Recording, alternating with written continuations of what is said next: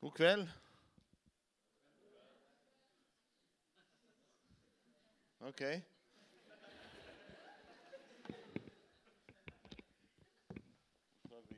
God kveld. Ja, OK. Det er bedre. Takk for flott lovsang. Så fint å lovsynge Jesus sammen. Eh, og det egentlig det, det er mange grunner til at eh, eh, Første gang jeg er på Lundeneset, men det er mange grunner til at jeg føler meg hjemme her. Altså en ting det, Musikken er veldig fin. Jeg kjente igjen sangene. Eh, det er veldig fint her. Vi hadde god mat sammen, syns jeg.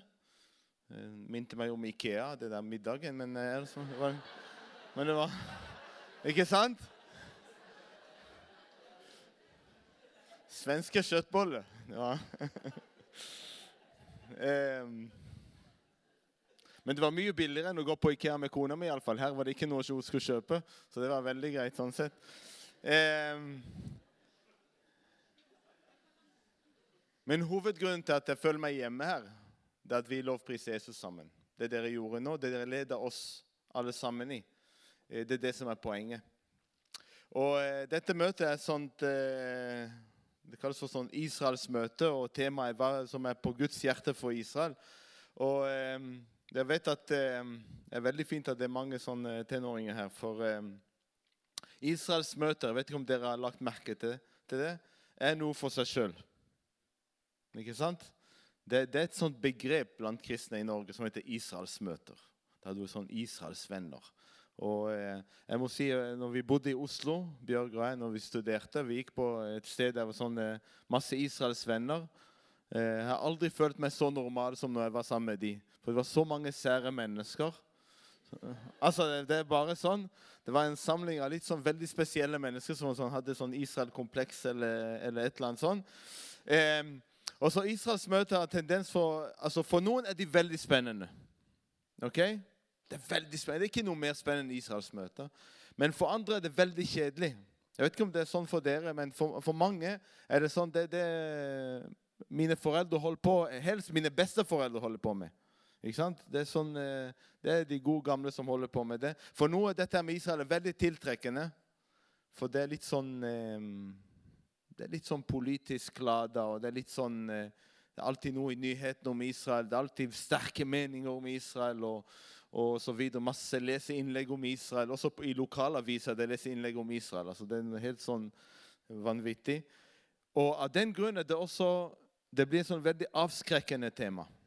At det er mange Og jeg tror eh, blant den nye generasjonen, yngre generasjonen er enda riktigere.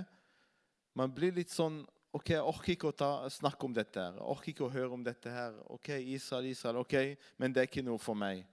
Det er ikke noe som er viktig for meg. Det er så fint å begynne et israelsmøte sånn med å lovprise Jesus.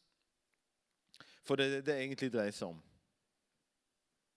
Hvis du er på et israelsmøte og alltid snakker om Israel, da har du, har du kasta bort din tid. Jeg må si det sånn. På et israelsmøte, på et sant israelsmøte, på et, på et israelsmøte etter Guds hjerte, hvem snakker man om? Jesus. Husk det. Jesus. Hvem er det vi sang om nå? Jesus. Hvem er det som gjør at vi er sammen her nå? Jesus.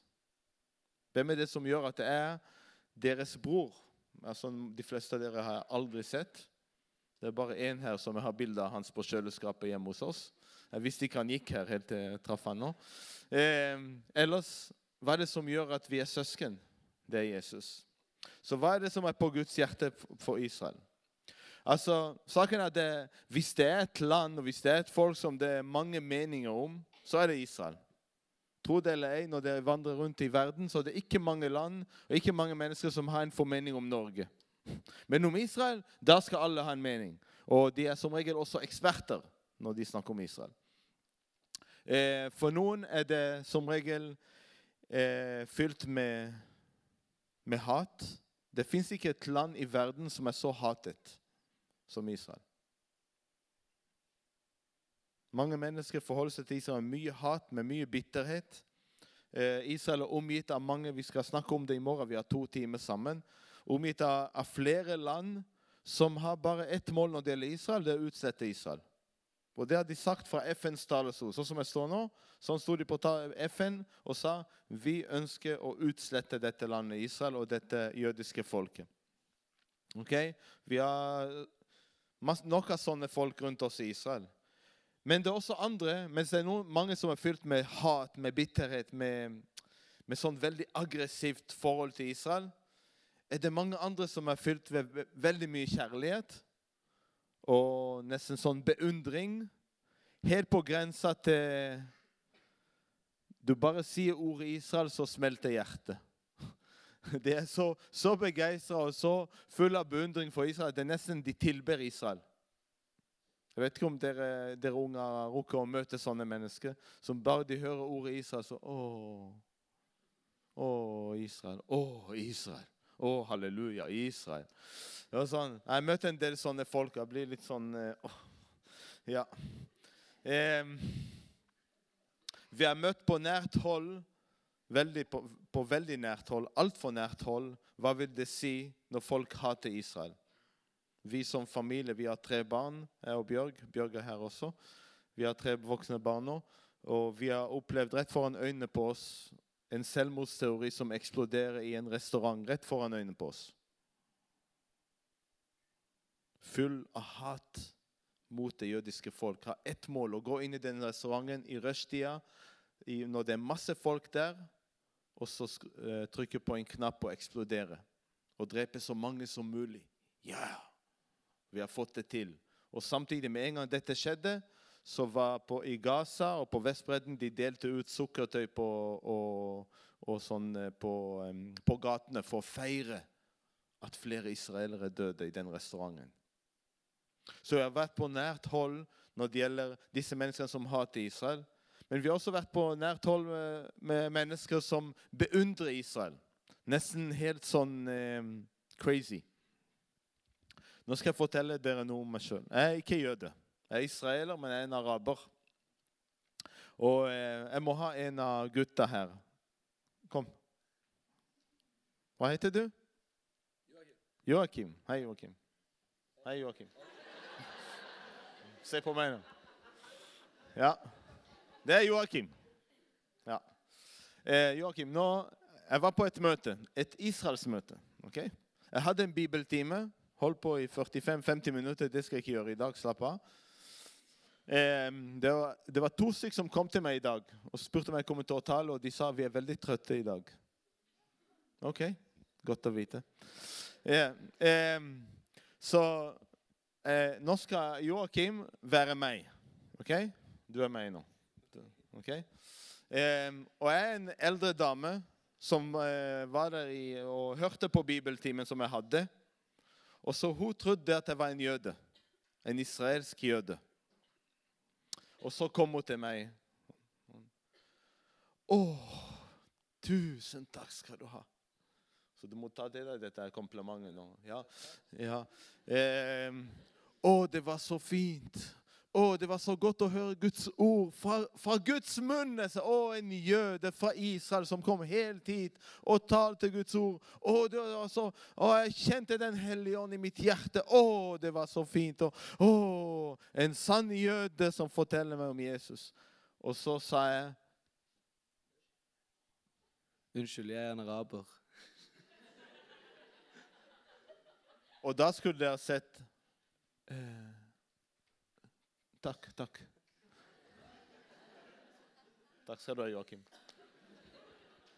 Altså, denne dama Denne dama var skikkelig skuffa. Skikkelig skuffa fordi jeg var ikke en jøde. Hun kom i den der grøfta der. altså Det er noen som hater Israel, men så noen andre som tilber Israel. Hun fikk høre en bibeltime og oppleve at Den hellige ånd talte til henne. og alt mulig, Men plutselig alt dette var null verdt fordi jeg var ikke en jøde. Når vi spør hva er det som er på Guds hjerte for Israel, er det et veldig viktig spørsmål. Egentlig så er det det viktigste spørsmål. Okay?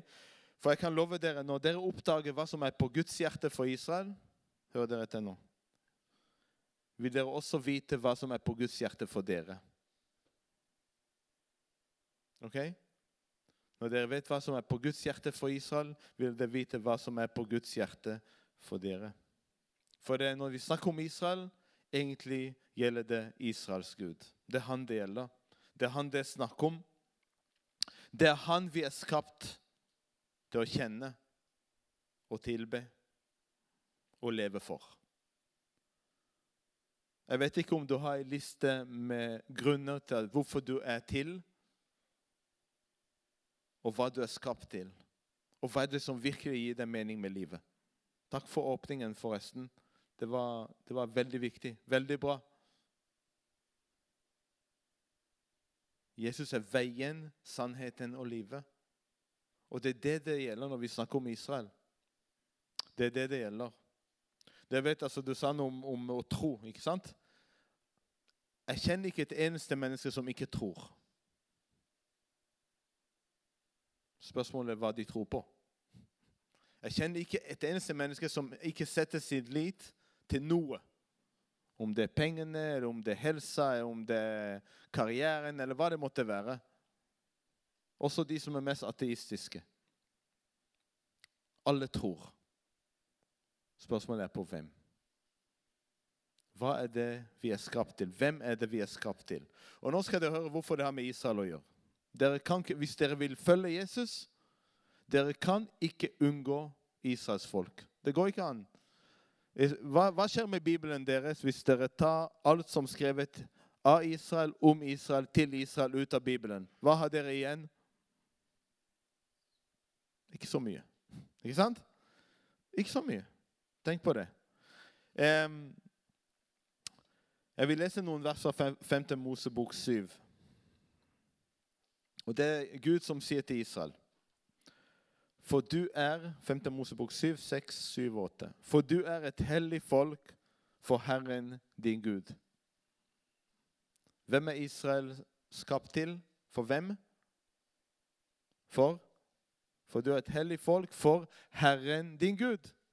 Israels folk ble ikke til for å ha Israels møter. Israels folk er til for Guds ære. Fordi Gud har en mening med det. Blant alle jordens folk har Herren din Gud utvalgt deg til å være hans folk. Hvem er det som har valgt Israel? Hvem?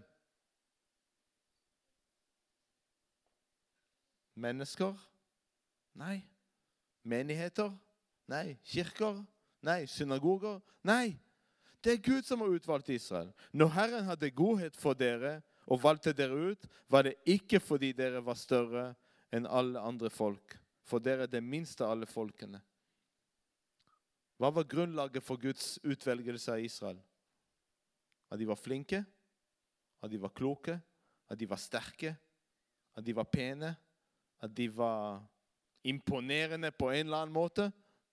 Nei, fordi Herren hadde godhet for dere. Fordi Gud var nådig mot dere. Fordi Gud er så glad i dere. Men fordi Herren elsket dere, vers 8, og ville holde eden han hadde sverget deres fedre. Fordi Herren elsket dere. Hvis, det, hvis, vi ikke skjønner det når det gjelder Israel, så skjønner vi det ikke når det gjelder oss. Hvorfor tror du at du er her? Hvorfor tror du at du kan kalle deg en kristen? Hvorfor tror du i all verden at du har en åpen dør til himmelen, sånn som vi hørte i stad? For du er flink? For du er så vanvittig intelligent? For du er så supermusikalsk? Fordi du er Jeg vet ikke, hva, hva er det vi kan finne på som vi ofte eh, strever etter og ønsker å imponere oss sjøl og andre med? Ønsker å imponere våre foreldre med? Ønsker å, jeg vet ikke hva, Hvor vi kan tjene ekstra poeng? Det fins ikke en sjanse å tjene ekstra poeng hos Gud. Ikke en sjanse. Du kan ikke det. Helt håpløst. Bare glem den kampen der. Bare glem alle de der forsøkene på å imponere Gud. Gud sier til Israel dere er et spesielt folk bare fordi jeg ville ha dere. Det var ingen som anbefalte noen. Em, hvem hvem er den første jøde? Den første israeleren eller jøde, kan vi kalle det. Han heter Abraham. Ok? Er det noen av dere som vet hvorfor Gud valgte Abraham? Dere har hørt om Abraham, har dere ikke det? Nei, den første. Den første jøde som ble utvalgt. Hvorfor valgte Gud Abraham?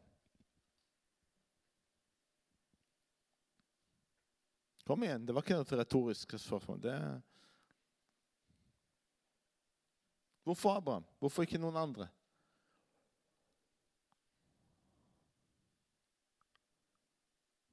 Det er veldig bra det er stille her nå.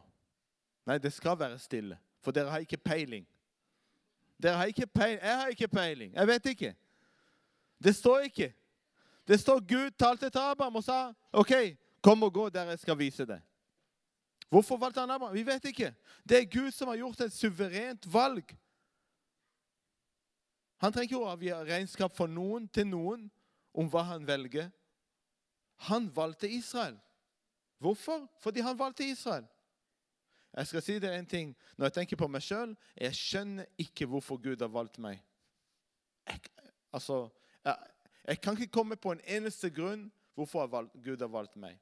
Av og til er vi i et sånt godt, humør at vi tenker litt sånn Og vi liksom føler oss litt sånn litt Hvis nå jeg sier, sier at jeg er 1,80, jeg føler meg av og til 1,90. Vi føler oss litt større og sterkere og flinkere. Og da tenker vi åh, så heldig Gud som har meg. Åh, hva hadde Gud gjort uten meg? Åh. Nei, men det er ikke sånn.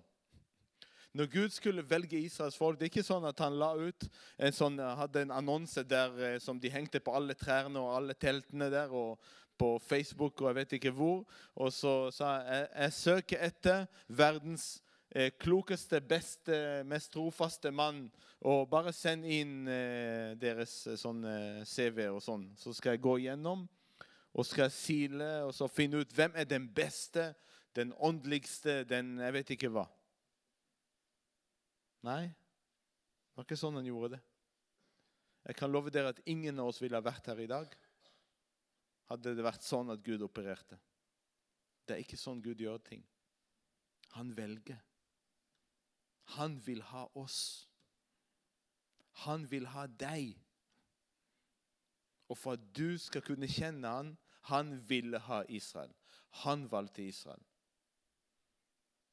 Det er et problem blant altfor mange kristne i dag at de tror at Gud har forkastet Israel. Det er noe som heter erstatningsteologien. At noen har erstattet Israel. Israel er ikke Guds folk lenger. Det er noen som tror det. Det er ikke mye de leser i Bibelen, men det er noen som virkelig tror det. Det som er farlig med det, det er at man tuller med De må leke med Guds utvelgelse. Og det er veldig farlig. Det er veldig farlig. Fordi hvis ikke Israel kan stole på Guds løfter, hvorfor skal jeg stole på dem? Når Gud har sagt til Israel, f.eks. i Salme 89 Jeg har gjort en pakt med min utvalgte, min tjener. Jeg har gitt et løfte. Gud sier, 'Jeg har gitt et løfte.' Til evig tid vil jeg grunnfeste din ett. Jeg vil bygge din trone fra slekt til slekt. Gud ga sitt ord til Israel. Derfor er Israel Guds folk. Derfor vil Israel alltid være et folk som Gud arbeider med, arbeider gjennom. Også i dag. Også i dag. Det er Gud som har gjort et valg. ok? Det er Gud som har handlet. Det er bare Gud som skal ha æren, sånn som vi sang i den siste sangen. Bare du, ingen andre. Det er 100% Gud, 0% Israel. 100% Gud når det gjelder Samuel som står her nå. 100% Gud, 0% meg. Det er fordelingen. Tror du det? Hvis du har evig liv i dag, hvis du har dine synder tilgitt, hvis du er på veien til himmelen, hvis noe skulle skje med deg nå, og du vet at du skal til himmelen sammen med Jesus, vet du at det er 100% Gud som har gjort noe, og 0% deg. Null. Det er fordelingen. Det er fordelingen når det gjelder Israel også. Det er bare Gud som handler. Vet dere, Dere kan samle alle jøder i verden. Alle. Alle i Israel og alle i hele verden. Og de kan vedta enstemmig opp med hendene fra nå av er vi ikke Guds folk lenger. Tenk at det hadde skjedd. At alle jødene sjøl har bestemt fra nå av er vi ikke Guds folk lenger. Betyr det noe? Nei. Ingenting. Hvorfor ikke? Det var ikke de som gjorde valget i utgangspunktet. Det er ikke de som har autoriteten til å gjøre noe. Det er bare Gud som har autoriteten til å gjøre noe. Dere kan samle alle de kristne i verden, og de kan bestemme at erstatningsteologien, dvs. Si at Israel er ikke Guds folk lenger, at det er det som gjelder. Alle kristne. Alle er helt enige. Betyr det noe? Nei. Hvis du kan ta alle elevene på skolen her Og alle enstemmig skal si eh, Hva heter du? Endre. Alle er helt enige om at fra nå av Det Jesus gjorde på korset, gjelder ikke endre. Men enstemmig. Alle er enige. Alle er helt enige. Fra nå av Det at Jesus døde for endre synder, det gjelder ikke lenger. Betyr det noe? Betyr det noe, det dere har bestemt? Ingenting. Ingenting. Hvorfor ikke? For det er bare Jesus som bestemmer. Endre. Ja. Det er bare Jesus. Så når vi kjenner Guds hjerte for Israel, handler det egentlig om å kjenne også Guds hjerte for oss. Når vi snakker om Israels trygghet i Guds hender, da vet vi at også vi er trygge i Guds hender, for det er de samme hendene.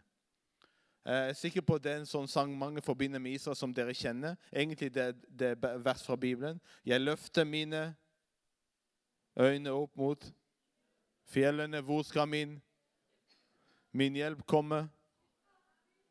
Himmelens og jordens skaper. Han skal Ja, bare syng. Kom igjen. Ikke sant? Han, han, han sover ikke, han slumrer ikke. Israels vokter. Tenk, Israel har en vokter, og det er ikke den israelske hæren. Vi, vi, vi, skal snakke mer om det i morgen. Det er ikke den israelske hæren. Det er ikke menigheten. Det er ikke noen andre som ikke sover, ikke slumrer. Det det er ikke vi som gir Israel tryggheten. Tryggheten ligger i hvem? Israels vokter. Herren er din skygge. Ikke sant? Han er ved din høyre hånd. Han sover ikke, han slumrer ikke. Så Å kjenne Guds hjerte til Israel og Guds trofasthet mot Israel handler om å kjenne hvordan Gud er. For det er sånn han er. Gud er ikke trofast mot ene og ikke mot den andre. Det er sånn han er. Derfor er det viktig. Men det blir enda en ting som er viktig. Hvis jeg kjenner Guds hjerte for Israel, og jeg kjenner Israel, da er det én ting jeg ikke kan la være å gjøre. Det er å fortelle dem om Jesus. Det er de to tingene jeg har lyst til dere skal huske i dag.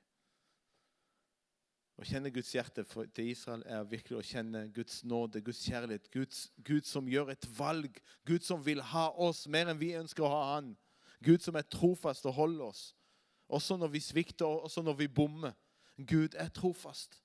Og det andre er alle må kjenne Han. Hva, skal, hva er det dere ønsker folk i Israel mer enn noe annet? Ok, Jeg kunne ha spurt mange forskjellige forsamlinger om noen vil si ja, vi ønsker dem at de skal ha eh, fred, og det er jo fint. Vi ønsker at de skal ha bedre økonomisk og bedre sånn og så videre. Folk hjelper Israel med masse penger og alt mulig. Fint. Fint, fint, fint, fint, fint. Men hva er best? Hva er det, det mest dyrebare du har i ditt liv?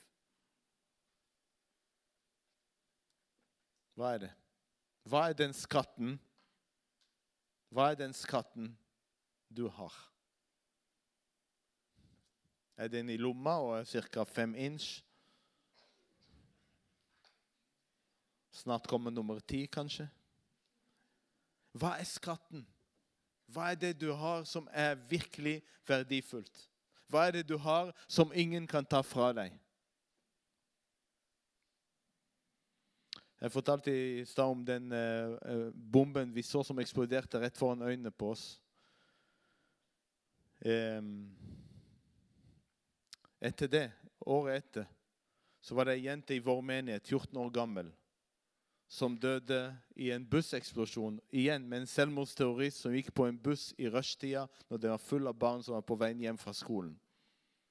Når bussen var stappfull, da smalt det. Og jeg identifiserte liket til den jenta som var også min datters beste venninne. 14 år gammel. Jeg identifiserte liket på sykehuset. Hva er det, nå, nå snakker jeg veldig personlig, også som far. Hva er det jeg ønsker min datter, som var hennes beste venninne, mer enn noe annet, at hun skal eie og ha? Jeg har mange, altså Vi har alle som foreldre. Det er noen foreldre her. Vi har våre drømmer for våre barn. Vi ønsker det alle, alt det beste. og Vi ønsker at de skal studere og finne eh, veien i livet og, og finne, alt, og finne ektefelle etter hvert. og finne det og finne det. Alt mulig vi planlegger som vi regner som så viktig. Og dere er på en skole. Jeg mener skole er veldig viktig. Dattera vår nå, tar sin doktorgrad i biologi. Så hun har fortsatt med skole, og hun, liker å forske på Guds skaperverk. Når alle rundt henne i fakultetet mener det er evolusjon. Men allikevel så hun liker å forske på det Gud har skapt, og oppdage mer og mer. Ok? Men hva er det jeg ønsker henne mer enn noe annet? Jeg tenkte på det når jeg så på liket til venninna, og når jeg hadde begravelsen til denne jenta. Hva er det jeg kan, jeg kan ønske min egen datter, eller meg sjøl, som ingen kan ta fra meg. Hva er det jeg kan ønske enhver israeler som ingen terrorist kan ta fra han? Som ikke døden kan ta fra han? Takk. Takk. Amen. Jesus. Hva er det vi ønsker israelere mer enn noe annet? Alle sammen? Ja! Er det komplisert, dette her med Israel? Nei! Nei! Dere må gå hjem til deres foreldre og menighet og si det er ikke komplisert med Israel. Det er veldig enkelt. Dette folket viser meg hvor stor og trofast Gud er. Og, det, og når jeg tenker på Israel, det er én ting jeg ønsker. At de skal høre om Jesus. At de skal kjenne Jesus. Og mange her er glad i fotball. Opp med hendene. De må ikke skamme dere. Jeg så noen jenter som sparka fotball også tidligere her. Jeg er også glad i fotball. Litt deprimert når det gjelder laget vårt, men eh, OK. Eh, Makabi Haifa det er sånn Ja, det er en sånn vondt tema, men vi har sjelesorg etterpå. Vi vet veldig godt når vi snakker om fotball, hva er forskjellen på hjemmebane og bortebane. Ikke sant?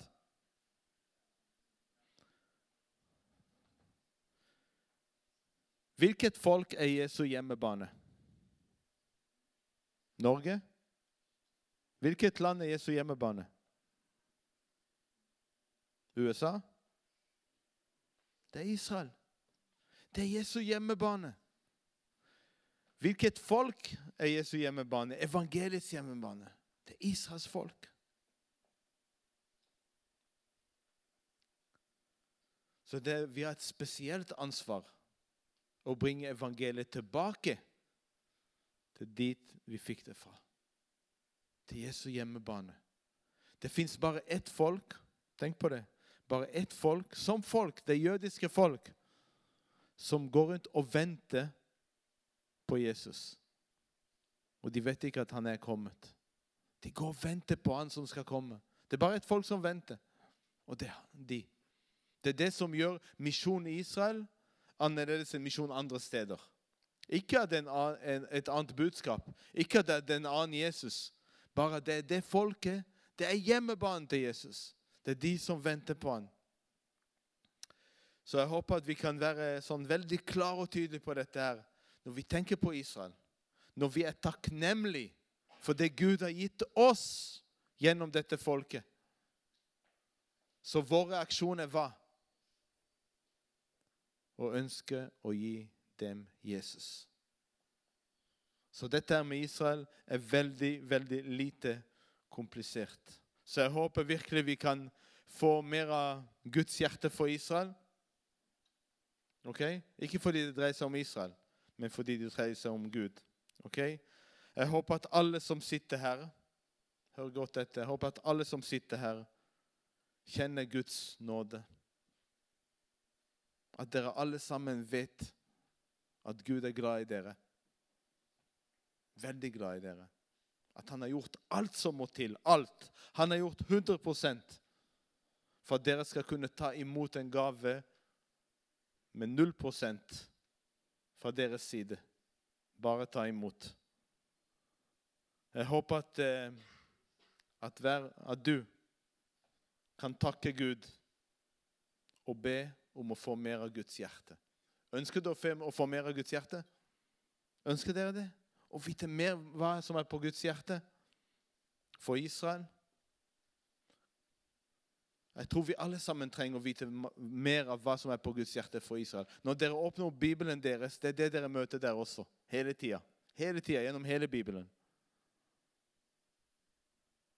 Jeg håper at du også ønsker å få mer av Guds hjerte for dine venner og din familie. For du kan ikke få Guds hjerte for Israel og ikke bry deg om din nabo. Det, det går ikke an. Vil du vite hva som er på Guds hjerte for din, din familie, dine venner, dine naboer? Kanskje det er flere som sitter her, som trenger å oppdage på nytt igjen, eller for første gang, hva som er på Guds hjerte for deg. Kanskje du sitter her og du, du har ikke skjønt enda hva som er på Guds hjerte for deg. Hvor glad han er i deg. Når vi snakker om Israel, det er fordi det gjelder deg. Jeg er glad i Israel, for det er noe personlig i mitt liv. Det er sånn jeg vet hvor glad Gud er i meg. Derfor blir jeg glad i Israels folk. Som en araber. Jeg skal være Israels fiende. Nei, jeg kan ikke være Israels fiende. For Gud har gjort meg om fra en fiende til sitt barn. Så kan ikke vi være enige om at eh, fra nå av Israels tema er ikke komplisert. Det er veldig, veldig enkelt og veldig personlig. Det er ikke rart. Det er ikke politisk. Det handler først og fremst om hvem Gud er, hvor stor han er, hvor stor hans kjærlighet er, hvor stor hans trofasthet er, og hvor mye han ønsker å nå ut til flere. La oss be. Takk, far, for at eh, vi kan kalle deg far. Vi kan kalle deg pappa. Ha et nært forhold til deg. Far, jeg ber at du skal gjøre noe med våre hjerter.